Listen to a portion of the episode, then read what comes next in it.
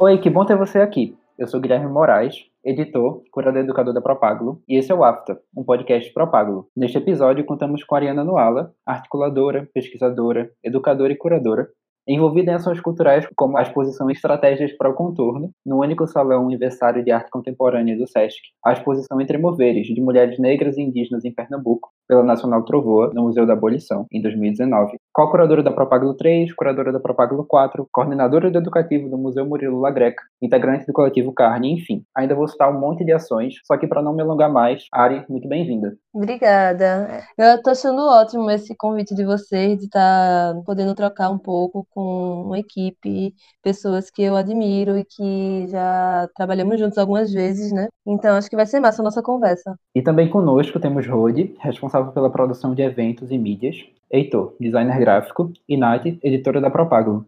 Oi, gente. Oi, gente, tudo bom? Oi aí, pessoal. Olá. Ariana, você, assim como eu, passou pelo curso de licenciatura em artes visuais da Universidade Federal de Pernambuco, né? Sei que nesse caminho da universidade até o Museu Murilo La Greca, você trabalhou também em outros equipamentos culturais da cidade. Gostaria que tu comentasse esse processo, tanto de escolha pela formação em artes visuais, quanto essa trajetória por outras instituições e os aprendizados que tu leva dessas vivências. Então, é, já faz algum tempo, né? Porque, assim, eu acho que eu escolhi, na verdade, fazer. Vamos começar do início mesmo, né? Lá do ensino médio. Eu escolhi cursar artes visuais, antes de tudo, porque era uma licenciatura.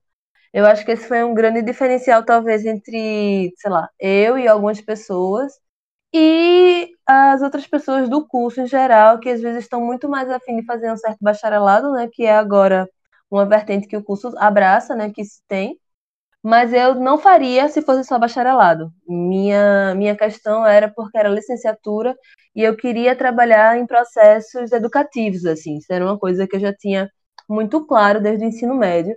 E eu tinha uma paixão muito grande por imagem, assim, e por observar pessoas que criavam imagens. Sabe quando você está na escola e tem sempre uma amiga um amigo que fica desenhando o tempo todo, ou então uma pessoa que fica ali inventando coisas. Eu ficava perto dessas pessoas, conversando com elas sobre o que elas estavam fazendo, assim, sabe? Até hoje eu tava revendo umas pastas minhas, sei lá, da escola e tinha esse material. Então eu acho que o curso de artes visuais, ele para mim foi esse pé assim no campo da educação, realmente, sabe? E aí as instituições, assim, sendo bem sincera, eu comecei a estagiar no primeiro período, já que foi no Museu do Estado, e aí isso a gente bota, sei lá, 2012. E isso não é uma coisa que normalmente acontece, né? Porque pedido para que as pessoas estagiem a partir do terceiro período normalmente, mas eu estava muito precisando de grana é para poder, enfim, ir para a faculdade, para poder fazer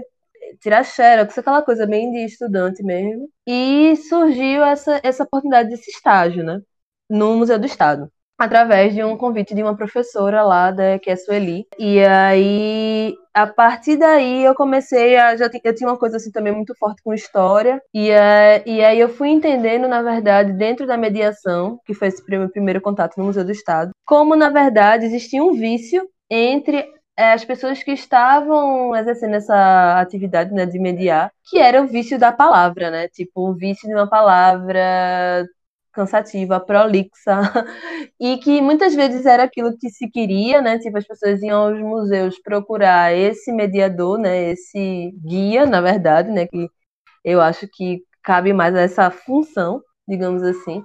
E eu me incomodava muito, né? Tipo, eu ficava, massa, a gente tá aqui, a palavra ela tá junto a nós, mas ela pode ser muito mais dilatada e ela pode levar para lugares onde a gente fale realmente sobre essas imagens que estão aqui e como é que a gente consegue construir narrativas possíveis, né, a partir daquilo que a gente está vendo, do que a gente está sentindo e de outras relações também com a memória, né, já que era um museu que tinha antes uma pegada muito mais, uma narrativa muito mais que eu acho que escondia, assim, né, isso ao meu ver, escondia alguns lastros da colonialidade. E aí agora ele teve uma nova curadoria né, na sua parte principal do museu, né, na sua exposição permanente. E aí agora eu já não estou mais lá, né? Mas esse impacto de estar numa instituição que era dentro dessa relação de patrimônio, identidade, história, logo no início do curso, me fez confrontar muito esse lugar da palavra e da prolixidade. Eu comecei a ficar incomodada para realmente pensar outras formas de fazer mediação, né? Eu acho que depois eu saí de lá, porque realmente era um, não era um perfil que, enfim, eu queria trabalhar numa instituição, apesar de, do Museu do Estado, ele receber exposições de artistas, né?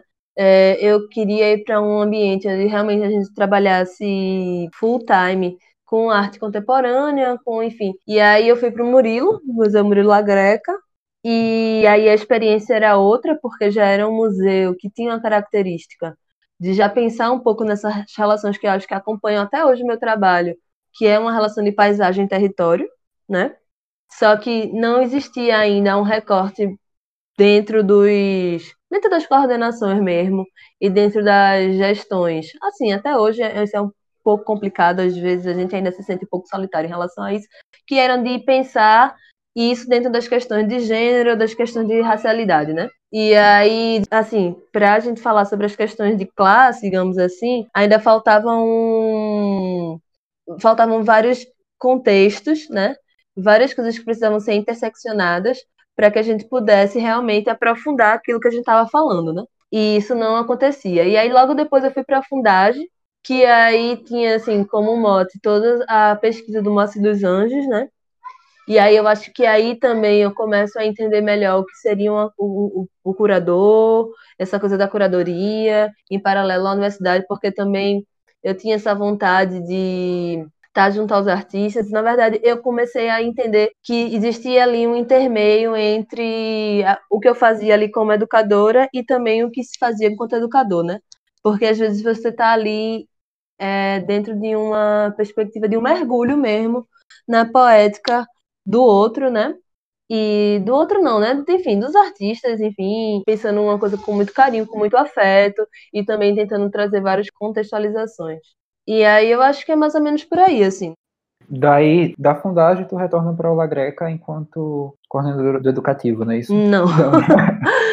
Da fundagem, eu voltei pro La Greca de novo enquanto estagiária. Teve uma hora que eu cansei da fundagem. Entendi. E aí eu voltei para lá, fui convidada para voltar pro La Greca. Aí eu voltei, passei um tempo estagiando lá e depois eu voltei de novo para a fundagem. Então eu peguei é, duas coordenações assim, pensando educativo, né? Tanto da fundagem quanto da do La Greca. Distintas, momentos diferentes das instituições, né? Interessante que isso vê a instituição, o funcionamento próprio da instituição, mas o quanto a gestão deve impactar nessa diferenciação, né, desse espaço. Com certeza, com certeza. E aí tinha toda uma discussão, né, porque assim, lá no La Greca tinha outra configuração, que é uma coisa que acontece até hoje, que é, é por ser um, um museu é, da Prefeitura do Recife, né, um equipamento cultural da Fundação de Cultura, ele tem vários problemas de escateamento, né, e quanto à fundagem, é um órgão federal, a, tem alguns problemas também, mas tem um, um, uma relação é, de suporte a algumas atividades educativas que já existem, né? Tipo, existem equipamentos, existem uma relação de, de ônibus, existe uma relação de, de ficar mais fácil alguns fluxos de escola e, e instituição, por exemplo, sabe? Mas existe uma coisa que eu acho que no La Greca também, por ter menos estagiários, menos educadores, digamos assim, lá, é, alguns projetos que eram dos estagiários, eles tomavam uma força frente à instituição, por ser uma instituição que tinha uma equipe muito menor, entende? Enquanto a fundagem já tinha um corpo que tinha, sei lá, 10 educadores, mais a coordenação educativa, mais, enfim, é, a curadoria, e tinha, além de tudo, toda a, a produção, enfim, to, tinha todo um, uma, um aparato da própria instituição, que são mais de, sei lá, 100 funcionários, né? Então, as, as hierarquias e as burocratizações, elas eram mais visíveis, eu senti, enquanto educadora, né? Mesmo o processo de aprendizagem dentro de, dentro de uma narrativa política da arte se fosse muito forte a partir das curadorias que se faziam, né? E dos contatos da gente com alguns artistas, né? Principalmente pensando no recorte América Latina, assim, que a gente ainda via, mesmo sendo um recorte que às vezes abraçava muito mais enfim, homens ou, enfim, pessoas que estão ligadas a um processo de branquitude, mas dentro de um discurso é, político, né? Que é a, a pesquisa realmente do Moacir. Ari, tu tem atuações que vão desde museus até práticas mais independentes. Então eu queria saber, tu habitando esses territórios, é possível borrar esses dois universos? Então, eu tento que é bem complicado assim, mas eu cheguei, eu tive uma uma é porque eu não falei de uma outra parte que eu acho que foi uma parte essencial para mim, para eu entender esses processos de educação, na verdade, que foi quando eu estava no fazendo meu TCC, né? E aí é quando eu saio, depois de mil estágios, eu saí e fui para o quê? Eu fui para um, um projeto de extensão, né? Que era lá no Liceu Pernambucano, que, que é um hospital psiquiátrico, né? E aí eu começo realmente a fazer estágios, assim, a, a única estudante de arte nessa época que fazia estágios em instituições de psicologia. Porque eu tinha essa coisa de tentar entender como era a autonomia do educador, do arte educador, dentro desses espaços também. Como é que isso poderia ser construído dentro de um projeto político para para que tivessem esses profissionais realmente fortalecidos dentro dessas instituições, né? Principalmente dentro dos CAPs, né? Que era uma coisa que era minha briga, assim, um pouco com as pessoas que ainda existiam dentro dos hospitais psiquiátricos, né? E aí tinha que entender que existia uma política ali de saúde mental, que existia uma relação de rede, né? Que na verdade, enfim, as coisas se eram muito complexas e que não dava para fazer uma coisa sozinha, ou então dentro desse fetiche que as pessoas têm em relação à loucura. E eu acho que nesse momento foi quando realmente eu senti que as coisas borraram. Porque era como se, claro que existiam profissionais das artes visuais, né? Existem até hoje, dentro desse campo, mas aqui em Recife é, não tinha uma residência, por exemplo, profissional em saúde mental destinada para artistas nem para arte educadores, né? Era uma coisa que acontecia em projetos solos, né? E aí eu, essa tentativa de, de inserção nesses espaços, eu acho que foi onde eu comecei a entender como é, essa relação da autonomia realmente, quando as instituições não ajudam, não tinha um, um, um aporte, né? E aí eu acho que isso me ensinou muito, né? Tipo, eu não cheguei a trabalhar na, nessa área, assim, realmente eu fiquei meio que nesses estágios depois de uma pesquisa, para acho que por quase é, acho que os meus primeiros três, primeiros três anos na faculdade foram ligados a instituições, tipo equipamentos culturais, museus, enfim. E depois, os dois últimos anos foram nessa, dentro dessa pesquisa nas instituições de saúde, né? E aí eu acho que foi realmente eu volt, quando eu voltei para o museu, quando eu acabei meu TCC e tudo mais, eu fiz não. Aqui a gente precisa entender as nossas relações de autoria, né? Eu acho que foi um, um ponto fundamental para construir algumas atividades assim e para fazer uma, um, que, que algumas, algumas pessoas que eram educadoras é, se sentissem muito afim de estar tá ali, entendeu? Tipo, bota, olha, é o seu projeto, vamos estar. Tá. Porque já é que a gente tem um, uma bolsa de estágio muito pequena, né? Um valor muito curto.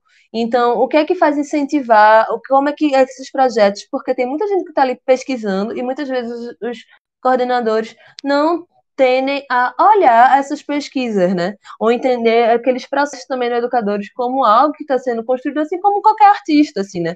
Que está se iniciando, que está se desenvolvendo. Então, assim, fazer, por exemplo, ações como o Práticas Desviantes, sabe? Que foi uma ação que a gente foi construída, assim, dentro do museu, inicialmente, né? Com os educadores. E hoje é um projeto que o museu é parceiro. Mas ele, quando for acontecer agora, assim, a residência que a, a, gente entende que nosso maior parceiro é a comunidade do Vintém, né, a Vila do Vintém, que fica do lado do Museu Murilo Greca, do que o próprio museu. O museu virou um segundo plano, digamos assim, dele. E aí hoje eu considero que é um projeto muito mais autoral, que, que começa na instituição, mas não se termina nele. E aí é, os outros projetos todos, assim, né, tipo o Palco Preto, é, é, o Trovoa, né, entre Moveres aqui e todas as outras articulações que a gente fez, eu acho que tinha muito essa coisa de entender também os limites da instituição, porque assim, eu trabalho lá, né? Mas para um projeto ser abraçado pela instituição, é, a instituição toda tem que entender esse projeto. Então isso não parte só também do educativo. E é me colocar muito nesse lugar de sou coordenadora do educativo, não sou gestora do museu, não sou coordenadora do museu, entendeu? E aí é entender que eu achava que antes isso se borrava muito, mas depois eu comecei a entender que não, porque às vezes a gente está muito acostumado a fazer a fazer tudo e tudo ficar muito assim mesclado e aí eu entendi que não que não que não era assim é, é não adianta o museu abraçar sem estar abraçando realmente sabe isso sem estar uma construção porque todos esses projetos eram projetos que existiam dentro de uma política antirracista, né? Antes de qualquer coisa. E aí, se isso não estava entendido pela instituição de forma muito clara e direta, e não era um desejo dela como uma coisa total, não está borrado, entendeu? Era uma prática que era uma prática que existia a partir de um corpo, é, no caso meu e de, de alguns outros educadores que estavam ali, e a gente meio que ficcionava né? E aí, a partir de um outro momento, quando a gente, sei lá, se a gente deixasse de fazer, aquilo talvez fosse deixado. É, e isso ainda está muito no corpo a corpo, né? É, é, é, eu sinto isso. Por isso que eu acho que não, que não borrou muito, na, na verdade. Eu acho que acabou que essa relação da autoria e desse desenvolvimento sobre a autonomia de cada projeto, as pessoas sabiam ver o que era uma coisa e o que era outra. Sim, muito bom tu colocar isso na esfera do autoral, justamente por isso, né? Porque tu não tem garantia que isso se torne algo programático no museu, né? E também pensando nesse próprio corpo que se desgasta, tipo, se não é abraçado pela instituição, quem é que está se desgastando, quem é que está se colocando à prova, quem é que está realizando no final das contas, além da própria da própria função, né, da própria das próprias obrigações. Uma vez que é tu que está colocando isso é, enquanto pauta dentro do museu e o museu não está acolhendo, no final das contas é o teu corpo que está sentindo esse processo também, enquanto perspectiva de cansaço, né? Com certeza. Eu queria só destacar que eu achei muito bonita essa questão que tu falou do coordenador educativo que abraça a proposta do outro, né? Porque a gente é muito acostumado a falar da curadoria que instrumentaliza o processo educativo, quanto a gente fala de um processo que no final das contas é hierárquico, né? Enquanto coordenadora tu tá em um processo hierárquico, mas enquanto educadora, tu tá abraçando processos outros, entendendo isso quase como orientadora, uma estimuladora de processos de outras pessoas que também possam se desenvolver. Acho que isso é muito interessante ser pontuado. Eu acho que uma coisa, Gui, assim, que eu senti e sendo muito sincera, assim que eu entrei no museu, eu estava muito influenciada por leituras que falavam sobre espaços autônomos de arte. Não eram necessariamente sobre espaços e instituições que não eram geridas, às vezes, por artistas, sabe? Ou por coletivos é, não eram geridas por gestores e dentro de uma relação institucional, sabe? Ou às vezes nem tinha o papel do curador, mas eram muito mais espaços autônomos de arte que às vezes tinham uma curadoria que era uma curadoria coletiva dos artistas, né? E aí eu acho que essas leituras, é, por mais que elas não se encaixassem com o museu, porque afinal ele era um equipamento, ele é um equipamento cultural da prefeitura do Recife, né? É, é, mas eles despertavam um senso de coletividade, às vezes, dentro da equipe, que repensavam práticas ali dentro, né? E aí a gente tentava, apesar de a gente saber que existiam as, as hierarquias, né? E isso era impossível às vezes ser diluído, afinal os salários estavam lá, né? As funções estavam muito bem ditas, mas assim tinha a relação da experiência também, né? Tipo, eu tinha as, as, as outras educadoras, elas tinham praticamente a minha idade e eu era coordenadora delas. Então, assim, a conversa, entendendo de como a gente fazia para ir aprendendo junto e destacando o que a gente ia fazendo junto, a gente fez muito laboratórios, né? A gente fez laboratórios de arte e educação, que foi junto com Marcela Lins, né, que é artista, pesquisadora. E aí a gente fazia esses laboratórios entendendo fortalecer nosso próprio corpo também enquanto educativo, né? E entendendo muito que, tipo, é, a gente tinha ali um museu que tinha um acervo de Murilo Lagreca, mas que a gente entendia quais eram as pautas que a gente achava que estavam gritando e que eram necessárias serem discutidas ali. E quando a gente fala assim, não é que o museu não acolheu, acho que o museu acolheu, inclusive ele deu até muito espaço para que a gente se desenvolvesse, né? mas é, é realmente a gente está falando sobre estrutura, né? E aí a estrutura é uma estrutura de financiamento, é uma estrutura de financiamento para artistas, que isso foi a coisa que a gente, assim, eu nunca consegui muito, assim, teve só um, um, um, um projeto que a gente conseguiu, que a gente conseguiu financiamento para os artistas que participaram, que foi uma exposição que tinha como ainda caráter o Murilo Lagreca, que era o que não é, de, que não é desenho, né? Que era uma exposição das mostras de desenhos de Murilo Lagreca, mas a gente convidou vários artistas de diversas linguagens para poder é, intervir nessa exposição durante o tempo que ela estava em cartaz, né? E aí, aí a gente teve um retorno financeiro em relação a isso. Mas essa coisa da estrutura mesmo, ela vai além do acolhimento, porque a gente está falando sobre distribuição, né? E aí como é que se faz isso, né? Porque a pergunta também que a gente faz, que são essas aproximações com a comunidade do Vitem, essa aproximação é, entre artistas é, dissidentes e racializados, enfim. A gente se pergunta muito como é que isso estaria acontecendo um, de uma via a qual é, aquele espaço talvez não estivesse passando por um certo sucateamento, assim, certo? Como é que seria? Quem, quais outros corpos estariam ocupando, sabe? Então tem essa coisa que é uma, um, um, um jogo de cintura, uma chave que a gente aprende a ir, a ir fazendo na instituição, assim, né? Entendendo como é que a gente negocia e o quão a gente acredita às vezes no que a gente realmente quer fazer e quando a gente também sabe recolher e, e fazer em outros espaços, né? Que aí eu acho que vai para esses trabalhos que eu realizei de maneira mais independente, né? Que aí foram em outros museus, às vezes, às vezes foram fora de museus, às vezes foram na rua, às vezes foram em, sei lá, na Mal Mal, como uma galeria também de um espaço autogestionado, ou então lá no Quilombo do Catucá. Então, assim, a gente vai gerenciando esses espaços, né? Era justamente sobre isso que eu ia te perguntar, na verdade sobre esse corpo que também atua na instituição, mas também está no espectro mais independente. Também entendendo que esses espectros são muito diluídos, né? que existem variações do circuito independente, variações de práticas institucionais, mas existe alguma coisa ainda que tu queira pontuar sobre essa diferenciação e como essa prática se mistura dentro de tu? É, eu acho que é reconhecer isso, né? reconhecer a cidade que a gente está, reconhecer o contexto que a gente está, entender sobre o que a gente está falando, entendendo também os limites de cada espaço, né? E até que ponto a gente quer borrar ou, ou quer como, insistir em uma coisa. Então, se faz necessário que esses corpos eles se desloquem mesmo e se desloquem na quantidade máxima possível, né? E, e tem um grau de experimentalismo em alguns lugares que você consegue fazer, em outros lugares que não.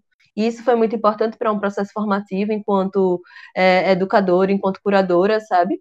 Eu, eu, acho que é um pouco sobre isso, né? É, é, pelo menos aqui na cidade, nesse contexto, eu não, consigo, eu não conseguiria fazer sem ser dessa maneira. Ser curadora também está constantemente atravessada e tem que lidar com múltiplos discursos e narrativas.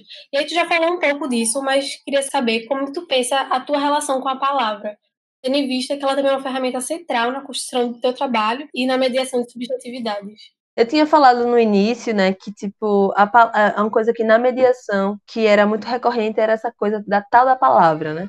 Mas é da palavra prolixa, é da palavra cansativa, às vezes era uma palavra explicativa, era às vezes uma palavra que não considerava o outro. Falando de alguns processos de mediação que eu estava falando que se relacionavam com essa coisa do guia, né? E aí a gente entende muito aquela coisa de botar o outro naquela não sei, né? Não sabe. Daquela pessoa como um um espaço vazio, né? Aquela coisa bem que a gente que é da educação é completamente tenta ser o, avesso disso, né? Então, é, a escrita, na verdade, a autonarrativa, né? Tentar escrever não um discurso que já foi feito, né? Uma coisa da reprodução, mas muito mais de tentar encontrar dentro de uma perspectiva é, de um olhar meu e entender como é que esse olho. É uma conversa, né? Aí, se você tem uma conversa, você tem que saber onde você escuta, onde você para. E aí a palavra, ela tá muito nesse lugar que eu acho que é desse cuidar e desse tensionar, assim, né? E a palavra, eu entendo muito como uma maneira que a gente não está falando só com as coisas que estão entre aspas vivas, né? A palavra para mim ela é um lugar de evocação, é um lugar de de uma outra epistemologia, realmente. Eu acho que ela é um lugar que a gente precisa tomar muito cuidado, e cuidado num, lugar, assim, é, mais positivo. Eu acho que eu ainda estou aprendendo isso. Isso é uma coisa que eu sinto, é um, é um processo ainda muito mais intuitivo, né? E aí, nesse desenvolvimento da palavra, que às vezes você encontra muitos artistas que trabalham com palavra, ou então que trabalham com aquilo que parece ser o um anúncio da palavra, mas nem chega a ser palavra, né? Como enfim, alguns grafismos que parecem e são também escrituras, mas ao mesmo tempo são ilegíveis, mas são legíveis dentro de uma outra esfera, né? Então, o campo da palavra é um campo de abertura. É, a palavra, ela é dentro de, de, uma relação entre os povos originários e dentro de uma epistemologia é, de uma cultura afro, assim, é uma coisa que constitui, né? É uma coisa de, de um significado, mas ela não necessariamente vai ser aquele lugar da de, de, se findar só nele, né? Não se finda só ali. Tu citou, né, esses gestos, né, que estão entre o cuidar e o tensionar. E aí, como é que essas duas instâncias te atravessam? Tu falou que está em processo em relação a isso, está em processo em relação a esses dois pontos também? Não, porque eu fiquei pensando muito sobre essa outra pergunta da palavra. Porque é uma coisa que ela é muito importante, assim, e ela tá numa via, tipo, da oralidade, né? Ela tá numa via da escrita. Para mim, a, a, mas a relação da escrita é uma comunicação muito entre os mortos, assim, né? Tipo, para mim a escrita ela vai para esse lugar. Por isso que às vezes também é difícil fazer uma, um texto é, muito formalista, entende? É um texto que não dê para que seja um texto muito mais descritivo. Eu, eu, claro que a gente, durante a, a, a, o fazer curadoria, e às vezes é pedido esse tipo de coisa, né? Mas, e aí são ossos do ofício, digamos assim. Mas quando eu estou desenvolvendo nos meus próprios processos, e estou falando, estou buscando, eu estou sempre tentando trazer essa coisa meio que da autonarrativa, da uma coisa meio biográfica ao mesmo tempo, para poder falar sobre uma outra pessoa também. Né? E, e, e, aí, por isso que parte de uma conversa. Não é que eu esteja falando sobre mim, mas eu parto de uma não anulação é, entre meu corpo e o, e o que ele meio que circunda, que são essas outras esferas que eu não consigo nem. que elas não são visíveis, né? E aí, essa coisa do cuidar e do tensionar, eu acho que ela se faz muito importante, porque é isso, assim, né? É, é, é, é a chave entre a mediação e a negociação. Sempre que eu vou fazer uma, uma relação de curadoria, estou falando, às vezes, sobre trabalhos que falam sobre espacialidade, que falam sobre territórios. E aí, como é que você entra num outro território sem sem estar numa ação colonizadora, sabe?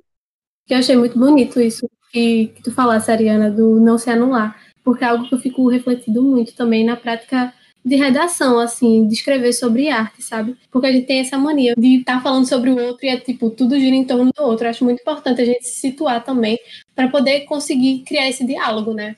É, eu acho que é isso, né? Eu acho que é, é, é, é uma forma, uma coisa que eu tenho muito, assim, e que é uma oficina que eu acho que eu ainda vou dar é uma oficina meio que de escrita, assim, sabe? Mas é uma oficina dentro de, dessas perspectivas de escritas de artista e, e meio que de escrita de, de, como é que você fala sobre o trabalho do outro, como é que você e ao mesmo tempo você está falando de você, o que é que aquilo ali rememora.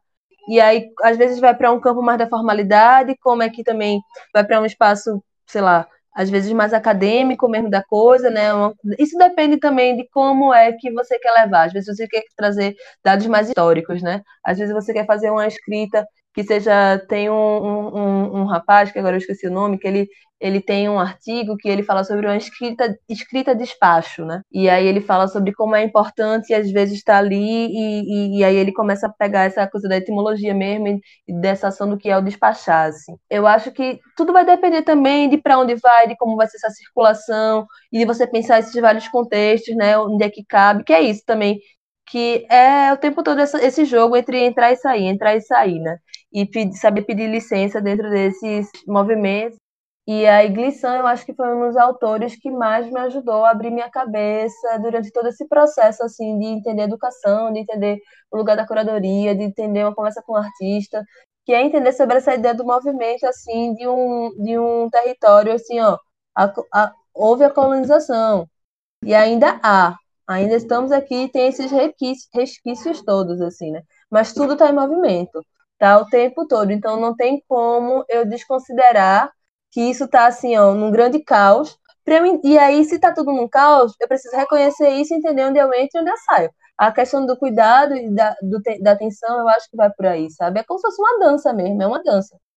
Eu, eu gosto de pensar nesse, e eu acho que a curadoria, tanto os processos educativos, é meio que um desenhar e é meio que um fazer feitiço com os pés, porque você está meio que traçando um caminho, sabe? Você está traçando um, um. Você, eu pelo menos, penso muito nessa coisa do deslocar enquanto perspectiva de, de ação. Além de algumas ações citadas, enquanto curadora, tu teve na última edição do Valongo, em Santos. Tu também foi curadora da exposição individual Franqueza, de Caetano Costa lá na Mal Mal em 2018. E aí eu queria desdobrar essa pergunta para outras esferas também, que como tu se relaciona com a prática curatorial? Como tu percebe ela em Recife, em Pernambuco, também diante de um panorama nacional? Então, eu sinto que agora a gente está num momento muito incrível, pensando em. Aí eu vou trazer realmente para uma perspectiva é, de um recorte racial, assim, né? De pessoas que estão tomando a frente, cada vez mais crescendo, e cada vez com isso que eu acho também fundamental, é de propostas muito distintas, né? Então, tenho experienciado plataformas distintas, eu estou falando isso em contexto nacional, e acho que aqui também a gente consegue observar é, algumas curadoras que, por exemplo, o meu trabalho é completamente diferente do trabalho da Palette, né? E, e acho que diferente também do trabalho da Ana Lira, vamos supor, né? E, e aí a gente, a gente tem algumas coisas que a gente se encontra, mas são propostas de discursos curatoriais e formas de fazer muito distintos, muito diferentes. E aí essa pluralidade, pensando em recortes de racialidade, assim, é, eu acho que só está se crescendo, né? Eu acho que a gente está criando realmente um, um, marco histórico, né? Agora que não tem mais como ter volta, né? O que aconteceu, assim, e, e aí é entender que às vezes eu nem fico muito à vontade nesse lugar de curadoria, mas eu me sinto à vontade pela forma, às vezes, quando eu penso sobre quão importante é ocupar esse espaço realmente, né? Tipo, eu tô falando aqui de um, de um, de um demarcador, de construção de narrativa, né? Então, o que é eu, tipo, construindo essa narrativa ao mesmo tempo me colocando dentro de, de um corpo é, negro aqui, recifense, né? Tipo, dissidente. E aí eu fico pensando muito, né, que a curadoria, ela também não é só criar exposição, né? O trabalho da curadoria, ela é e ela está, assim, nos processos de acompanhamento, né? E aí é, é nessa troca com os artistas que às vezes não tá, é, isso não é associado por nenhuma instituição, né? Às vezes é, são artistas realmente que você tem um processo de de tá ali alimentando e também ser alimentada e, e, e de estar tá realmente aberto para alguns processos de troca, né? E também entender que isso é um processo de aquilombamento, é um processo de afeto, que às vezes acontece, porque muitas pessoas que é, esse trabalho, por exemplo, o trabalho da curadoria, acho que é um trabalho que muitas pessoas que antes eu não era amiga, me tornei amiga depois, porque o trabalho me levou, assim, né? No trabalho eu digo assim, de uma maneira autônoma, né? Independente de ir ali atrás e conversar e estar tá ali trocando referências e trocando como é que a gente pensa essa coisa da, da montagem, ou se vai exposição ou se não é. Porque a curadoria, ela para mim realmente é um ato que ela é muito além do ato de expor até porque eu não acredito como a exposição ela vem muito dentro às vezes de um processo de produto final, né? E aí ela é só um ponto, porque a coisa que a educação ela meio que também nos ensina e que dentro de quando eu estava lá, na época quando eu estava estudando saúde mental, é uma coisa que eu levo, levo, levo, e trago até hoje, é uma relação de continuidade, né, de permanência. A gente não está afim de fazer curadoria paliativa. Mas isso não significa que você vai salvar o mundo, né? Mas é muito pelo contrário, assim, mas é uma coisa de entender a permanência e às vezes, tipo, e aí depois quando essa relação também já tá um pouco, sei lá, você às vezes dá muita atenção para um processo, então vamos dar outra atenção para esse outro processo. Por isso que essa coisa da, de novo, né, do tensionar e do cuidar é uma coisa que está muito intrínseca na, nessas relações de curadoria, sabe? E aí eu, é, é importante pensar curadoria, porque às vezes as pessoas acham que é só uma seleção de artistas, né? e ou então a organização de uma programação, mas as, a organização de uma programação ela está se falando sobre é, escalas em uma proporção de vibração, né? Então, como é que organiza aquilo? Como é que aquilo vai para a organização de vibração? E eu acho que é trazer realmente uma outra epistemologia para esse lugar, sabe? É um outro lugar que tá, às, vezes, às vezes não está dentro de uma relação tão hierárquica, né? Eu acho que é por aí. E aí, tu integra o Carne Coletiva, que foi responsável pela mostra Palco Preto, né, realizando ações formativas e de curadoria nas artes visuais entre artistas afrodiaspóricos do país todo. E nesse sentido, até pensando nessa curadoria que não é paliativa, nessa curadoria que pensa permanência, como é que tu entende os processos educativos nas ações culturais que tu está desenvolvendo ou desenvolveu? Então, isso é uma grande questão, porque também, às vezes, quando a gente está num espaço independente, é, e aí, às vezes, quando você faz tudo um pouco, né? As coisas. Isso aí fica meio borrado. Às vezes não tem. Às vezes as exposições têm um tempo é, mais curto, ou então, por exemplo, às vezes se dá em, em outros desdobramentos que são próprias oficinas, né? E aí, como é, tem uma relação também de que eu acho que é o, tanto carne, né, quanto a entre moveres, que elas eram processos formativos, inclusive para as próprias pessoas que estavam fazendo, né? Então também é, é, é, tinha uma relação de quantidade, que tipo existiam muitos corpos ali envolvidos, né? E a gente tentava realmente chegar tanto numa senhora que fazia bordado, sei lá, que tinha 80 anos, sabe? Que era avó de alguém, quanto também num menino de 16 anos que está fazendo é, arte digital, sabe? E aí é entender quais eram os pontos de encontro com esses corpos, né? Que estavam todos dentro de uma margem, pensando nesse mercado artístico, e como a gente realmente, enquanto produção, enquanto a gente estava produzindo aquilo, esses dois encontros falando do palco preto, né, do carne, e entre moveres mais ligado ao trovoa, como é que a gente ia construindo realmente percursos que fossem distintos daquele lugar comum, assim, né? Então, os processos educativos eles estavam meio que também mesclados com as próprias práticas desse fazer de, nesses lugares, né? O palco preto mesmo, que foi lá no, no Murilo Agreca, né? Mas a gente fez é, uma residência com Pilar Echevarria lá na, na Mau, e aí teve todo um, um período, um tempo, né? E aí depois teve as oficinas, teve a residência com com a Quenda e com Rosa Miranda também. E aí aquilo também foi um processo educativo. É, teve, tiveram as oficinas que foram feitas, né? tiveram as leituras de portfólio. Então, na verdade, é pensar as situações onde a gente conseguia meio que fazer que todo mundo aprendesse, né? E ao mesmo tempo era todo mundo muito verde no que se estava também produzindo. Apesar do, do, do carne existir desde 2016, né? Era, a gente, era meio que nós fazemos por nós mesmos, né? Então, isso já tem um caráter educativo de uma aprendizagem pela vivência, né? E de, de ensinar e de aproximar pessoas que às vezes não estavam tão próximas, né? Parece uma coisa mais é, abstrata, mas é sair de um lugar formalista da educação, né? Daquilo ali de ali cadeirinha, sentado, passar um conteúdo, mas a gente trocava muito, é, era importante esse lugar de ouvir o que cada um estava fazendo, né? E aí realmente ter um espaço de conversa. É, acho que é, é, era mais ou menos assim, né? E no na Entre Moveiros também foi muito sobre isso, né?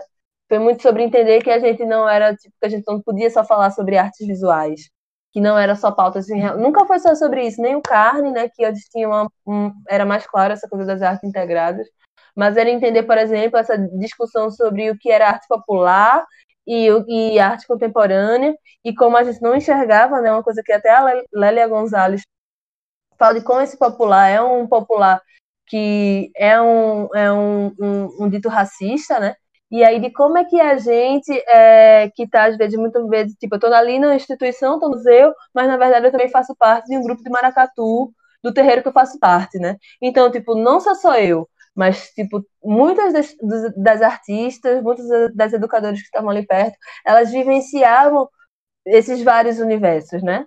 E na, e, na verdade, tentando trazer realmente uma mudança epistemológica, que era isso que sempre era meio que pautado. Então, as discussões eram muito sobre o que é que. Como, assim, é, é, é, é as nossas discussões sobre as práticas antirracismo eram, eram muito também ligadas a processos de convivência e de chegar assim, e aí? que é que você tá, sei lá, lendo agora, ouvindo, o que é que tu tem feito lá no teu outro terreiro, como é que isso se dá. Então era muito mais por esse interesse que acho que ficava claro para todo mundo que participava, né? Para além, obviamente, daqueles daquelas coisas que estavam datadas, né, que estavam na programação, mas que todas eu tenho certeza que tinham esse caráter no processo de educação. E aí, assim, se dilui, o que eu quero dizer é que se dilui o lugar do educativo, como também nessas duas práticas se diluíram o lugar da curadoria. Eu não estava preocupada na Entre Moveres, pelo menos, assim, a conversa da gente, principalmente também com o Calô Pacheco, não era a gente selecionar artistas, era a gente entender quem a gente não conhecia, quem, quem, quem que ia estar tá com a gente nessa abertura de conversa. A gente se conhece, mas a gente se conhece é um núcleo, mas quem é que a gente não conhece e onde é que a gente está discutindo? Então a presença de artistas indígenas dentro do processo foi uma coisa fundamental, né? De, de uma relação de tipo, a Outrovoa é, é, era um levantamento de mulheres é, negras e não brancas, né? E aí, tipo, entender também que, tipo, a gente tinha corpos ali que não eram corpos que, tipo, das, de algumas travestis que não se consideram mulheres, né? Que, tipo, não se vê dessa maneira. E de como esse é uma discussão que sai de um lugar da cisgeneridade, né? E essas criações desses agentes, né? O curador, o educador, o produtor, isso são coisas que são contratos, né, que são importantes para a gente dar uma demanda de mercado e também para a gente conseguir trabalhar, assim. Né? Mas dentro de uma prática às vezes, independente, tem uma elasticidade. De repente, um artista que sempre fica, ah, eu sou artista, sou chamado para fazer a exposição, isso e isso, mas às vezes eu tenho vontade de fazer um processo como arte educador, já dei algumas oficinas. Então eu acho que dá essa coisa que, como não são contratos, isso fica muito mais borrado, né? E acho que isso é massa.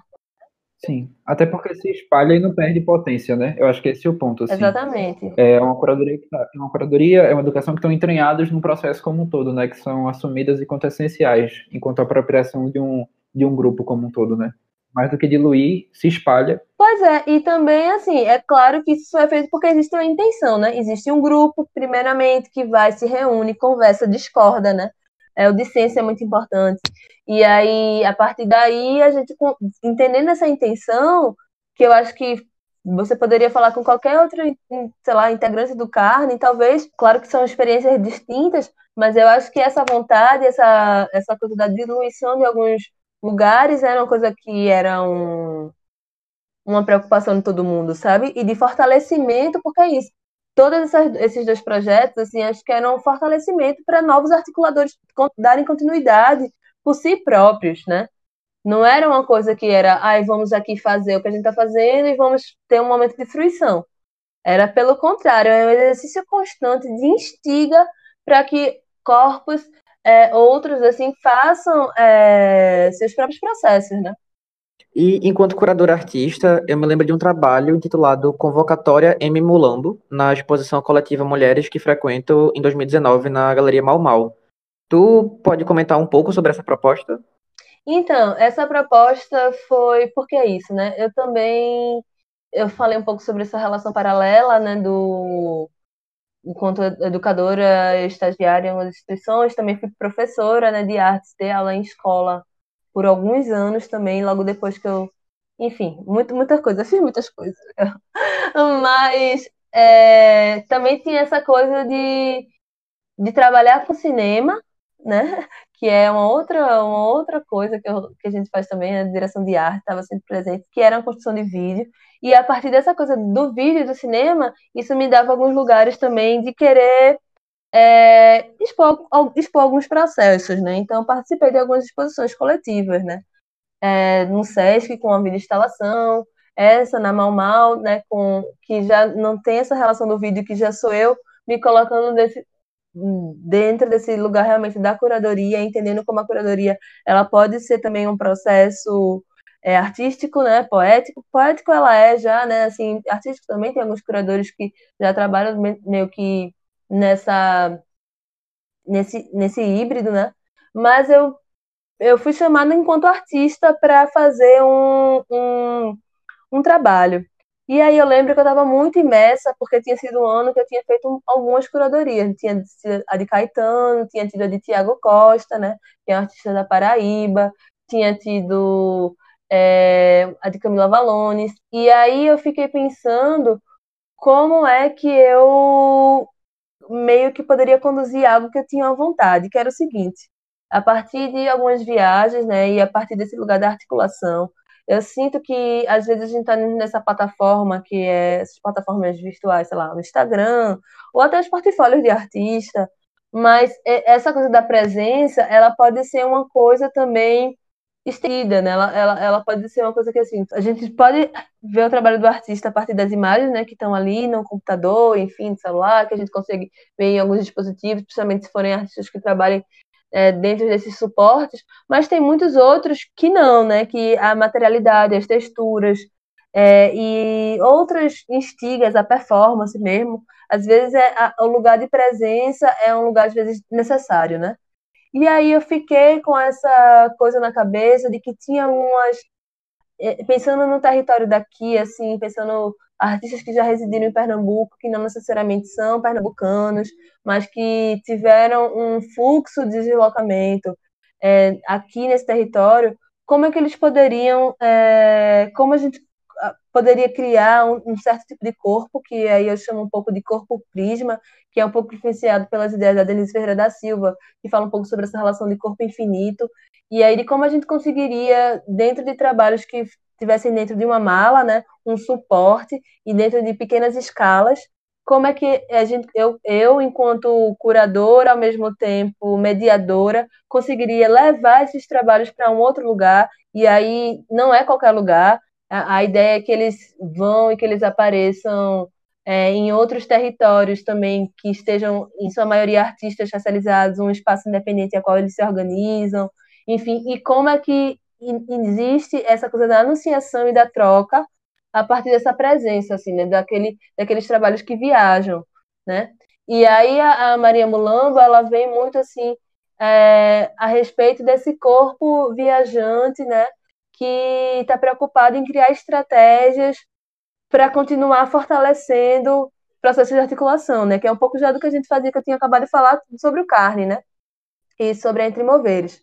Então, é, é um trabalho que eu tenho um, que eu ainda eu, eu, tenho essa maleta, né?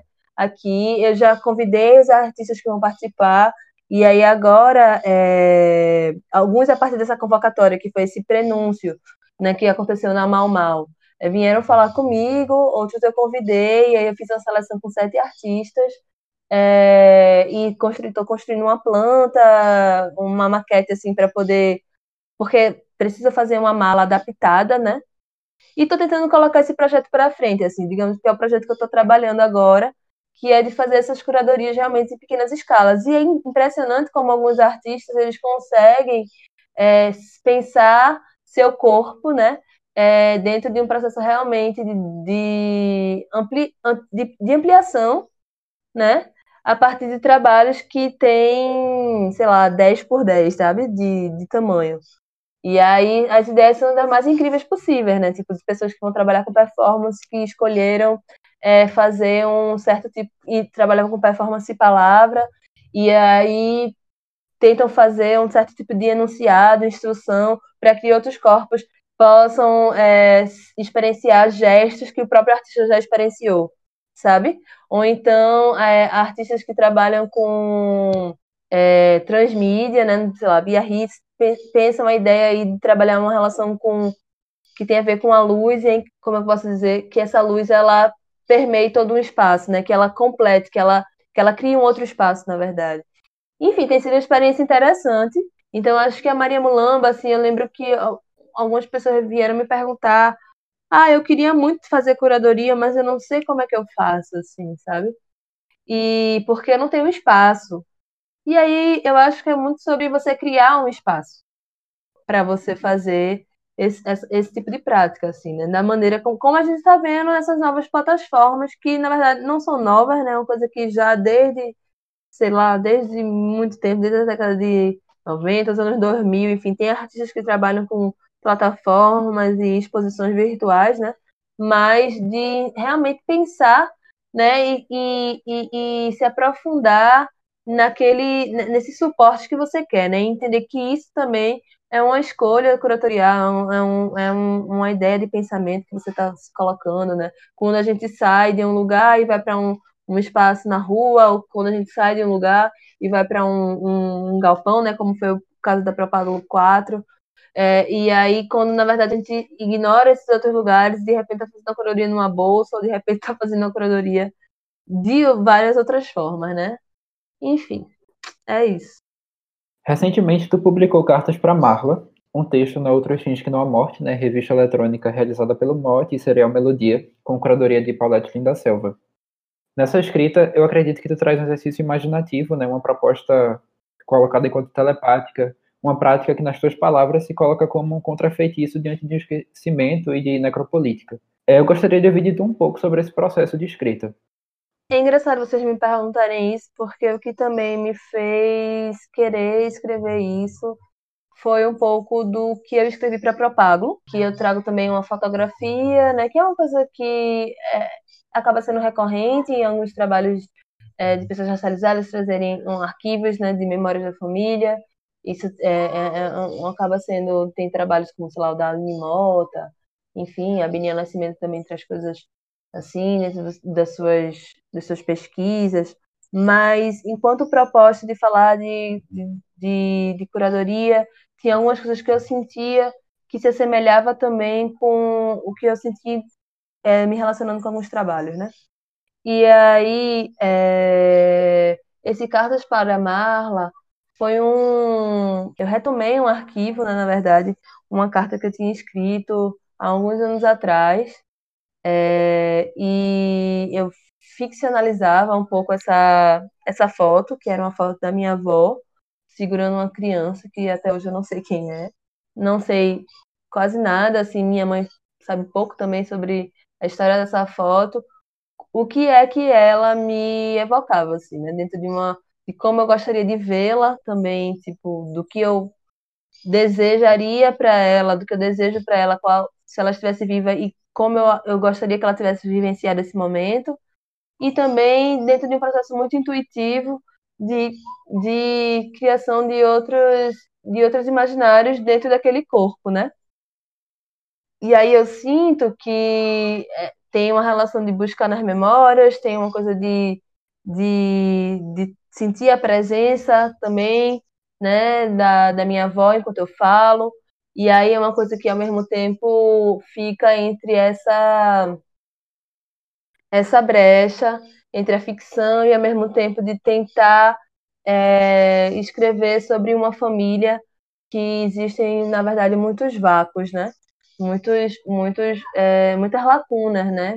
Algumas questões de apagamento, enfim, que também são comuns de algumas famílias racializadas, né?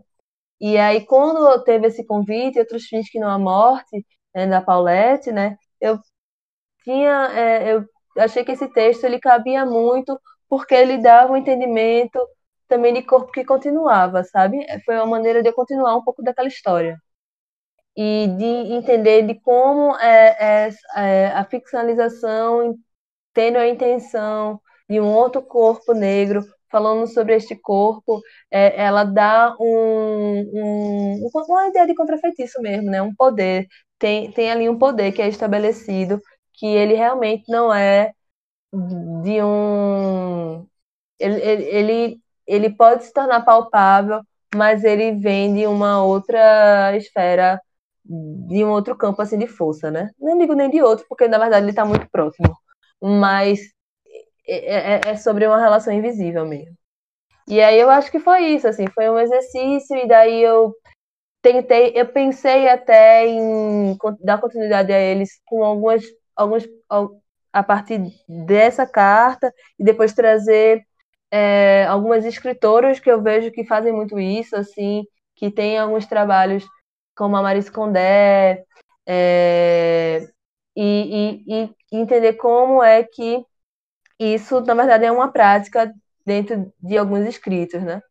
Para finalizar, quais pessoas artistas, realizadoras ou iniciativas tu tem acompanhado e diria para a gente ficar de olho? Um projeto que está sendo bem legal agora, que é o Curva Podcast, que é de Letícia Barbosa, que ela traz uma perspectiva de falar com pessoas da performance eu acho que é um material interessante, porque ela também está fazendo um recorte aqui Norte-Nordeste.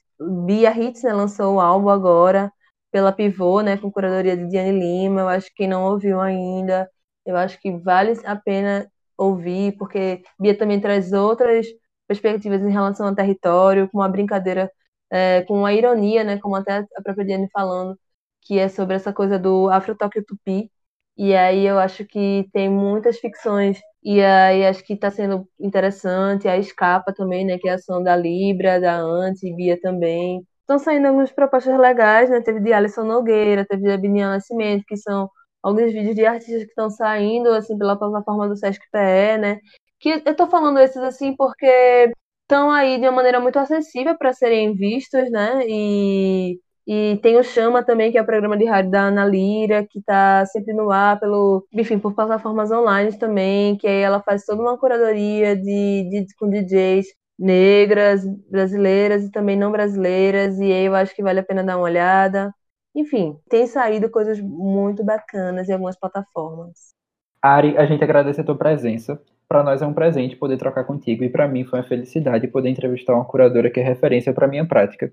Muito obrigado. Hum, obrigada a você, obrigada a vocês, na verdade. Eu acho que conversar é sempre bom mesmo. E a gente, eu sempre descubro mais coisas sobre a minha própria prática enquanto eu me escuto também. E quando eu escuto as perguntas que as pessoas acabam fazendo, né? Então é isso, gente. Eu acho que o AFTA ainda estou curiosa para ouvir também as outras as outras entrevistas. Eu acho que tem muita gente bacana que vocês vão conversar ainda. Queria agradecer também aos nossos assinantes do Catarse pela confiança e carinho de cada um de vocês. Nath, Rode, Heitor, muito obrigado pela presença de vocês também. Foi tudo, eu amei. Foi um prazer estar aqui com vocês. Ah, eu amei demais esse, foi tudo. Ficamos por aqui. Até o próximo episódio.